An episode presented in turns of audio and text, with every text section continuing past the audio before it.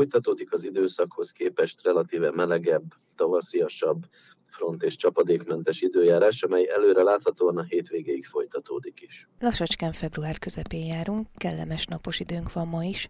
Beszélhetünk-e már allergiáról? Vannak-e olyan növények, amelyek már elkezdték a pollenszórást? Hát igen, a jelenlegi szárazabb, naposabb idő az kedvez a pollenszórásnak, és bizony néhány növény már februárban elkezdi a virágzását és a pollenszórását. Ide tartoznak például a egyébként nem is olyan gyenge allergén tulajdonsággal bíró mogyoró, éger és a tiszafa félék. Az ezekre érzékenyeknek érdemes már február elejétől rendszeresen figyelniük a pollen jelentéseket, és felkészülniük az esetleges allergiás tünetekre is. Akinél heves, nagyfokú allergiás reakciók jellemzőek, azok már a kiváltó növény várható virágzása előtti két-három héttel eh, kezdjék el szedni az allergia ellenes készítményeiket, ugyanis körülbelül ennyi idő szükséges ahhoz, hogy az adott pollen kiváltotta allergiás reakciót kiküszöbölhessék. Természetesen az egyébként is szokásos óvintézkedések, mint a gyakori porszívózás, portalanítás, egyneműcsere, hajmosás, az